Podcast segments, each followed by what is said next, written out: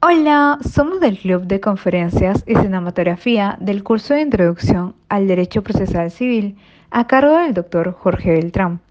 Mi nombre es Mónica Ceballos y en esta oportunidad les hemos traído el resumen de una conferencia magistral sobre la prueba pericial, extraída de la ponencia titulada Medios probatorios en el proceso civil, a cargo del doctor Luis Armán Guillén, misma que fue publicada en YouTube por la cuenta oficial de la Escuela de Formación de Auxiliares Jurisdiccionales y Administrativos de la Corte Superior de Justicia de Lima. Asimismo, para poder ejemplificar el tema asignado para esta semana, hemos decidido relacionar la pericia con una escena extraída de una película animada. Y bueno, para comenzar, yo iniciaré dando respuesta a la siguiente pregunta. ¿Quién es el perito y cuál es su función dentro del proceso? El perito, bajo una definición simple del doctor a cargo, viene a ser aquel experto científico y profesional en una rama, materia o disciplina no jurídica, el cual, dentro del proceso, cumple con una función elemental. ¿Cuál vendría a ser esa función?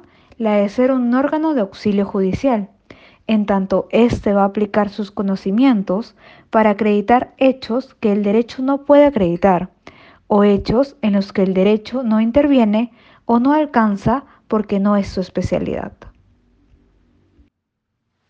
Hola, a continuación les hablaré sobre los tipos de peritos. Si hablamos de los tipos de peritos, podemos encontrar una gran cantidad de profesionales, entre los que se encuentran los peritos médicos, los peritos informáticos, los peritos ambientales, los peritos tasadores, etc. Esta lista puede ser muy larga, pero en todos los casos hay una constante que se mantiene. Todos estos profesionales deben tener formación oficial en la materia sobre la que van a peritar, o en el caso de que no exista una formación reglada, cuenten con la suficiente experiencia. Dejando a un lado la gran cantidad de clases de peritos que existen, si nos basamos en su tipología, existen dos tipos de peritos, el perito de parte y el perito de oficio.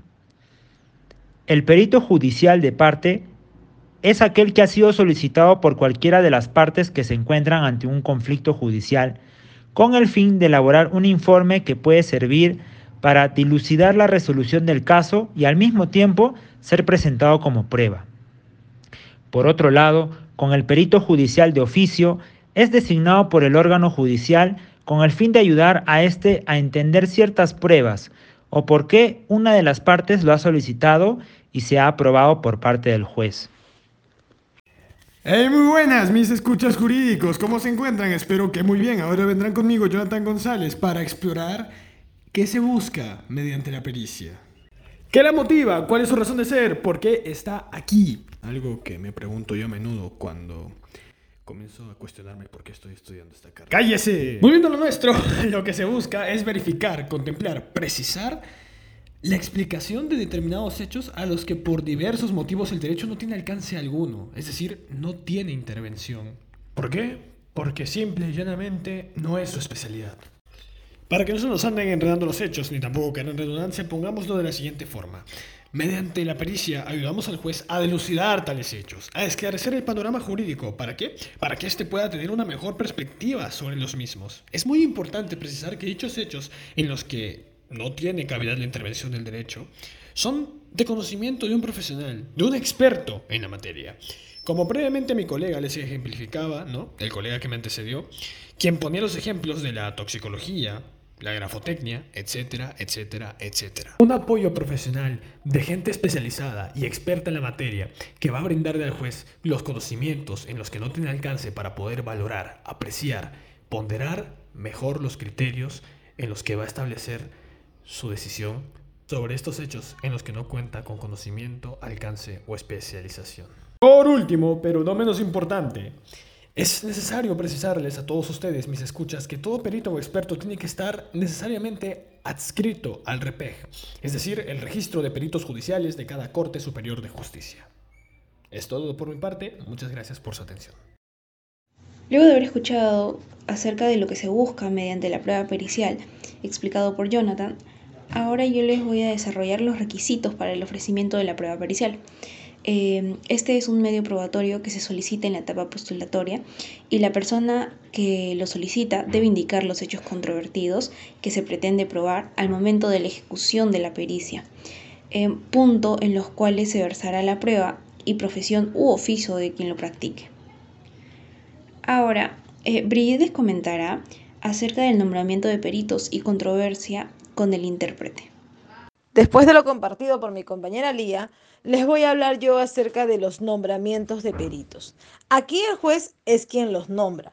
Los solicita el REPEJ, es decir, la Organización de Registro de Peritos Judiciales, y este designa a un perito que deba ser especialista en alguna materia no jurídica. Una vez nombrados, les da el plazo de tres días para aceptar el cargo por escrito. En caso no lo hiciera, se hace un nuevo nombramiento. Asimismo, estas deben someterse al principio de probidad y veracidad. Ahora, les voy a hablar acerca de las controversias con el intérprete. Y esta surge por una pregunta. ¿El intérprete o traductor se puede considerar un perito o solo es un órgano de auxilio judicial? La opinión del doctor Luis Harman es que no, no son peritos, ya que no hacen más que una labor de traducción de documentos y no una labor científica. A continuación pasaremos a hablar acerca de la pericia de parte y la pericia de oficio. La primera es aquella pericia que, como lo indica su nombre, es realizada por alguna de las partes. También es denominada como pericia privada. Básicamente se trata de que las partes pueden realizar sus propias pericias sobre los puntos encomendados a los peritos designados por el juez. Ahora, el doctor de la ponencia indica que para realizar la pericia de parte se tienen que tener los medios económicos adecuados, ya que eh, dependiendo incluso de algunas pericias, tipo de pericias, resulta costoso y no es barato. Ahora, con respecto a la pericia de oficio, es diferente y esta es solicitada en sí por el juez, es realizada por un funcionario del Estado y también se le puede denominar pericia judicial. Muy bien, yo les explicaré cuáles son los tres puntos que toca el doctor Luis Armán Guillén en esta conferencia sobre el dictamen pericial. Y es que los peritos deben saber perfectamente los puntos sobre los que se versará su dictamen. El dictamen es el instrumento en el que se consignan los detalles del examen practicado y las conclusiones arribadas. El segundo punto es que el resultado de la pericia debe ser absolutamente ajeno a cualquier tipo de influencia. El dictamen se presenta por lo menos ocho días antes de la audiencia de pruebas. El dictamen también se explica en la audiencia de pruebas. Y el último punto es que los dictámenes periciales pueden ser observados en la audiencia de pruebas. Las observaciones se pueden fundamentar o ampliar por escrito en un plazo de tres días posteriores de realizada audiencia de pruebas. Eso es todo y muchas gracias por su atención. Hola, después de haber escuchado atentamente a nuestra compañera Carla, que habló sobre el dictamen pericial, daré un ejemplo de una pericia basada en una película, que es la pericia toxicológica. Eh, cabe recalcar la presa toxicológica tiene como función analizar muestras biológicas y evidencias físicas, así como emitir dictámenes periciales. Eh, en la película Las locuras del emperador, Isma, que es una malvada de Disney, eh, prepara una cena junto a su amigo Kronk para poder envenenar a Cusco, que es el emperador. Eh, sin embargo, lo convierten accidentalmente en una llama. por ende, requieren un análisis toxicológico para que se pueda determinar eh, la presencia y nivel de una droga o fármaco en el cuerpo del emperador Cusco y así saber cuál fue la sustancia que lo convirtió en una llama. Y bueno, eso sería todo por nuestra parte. Esperemos que el capítulo de esta semana haya sido de su agrado y nos escuchen la próxima semana. Hasta pronto.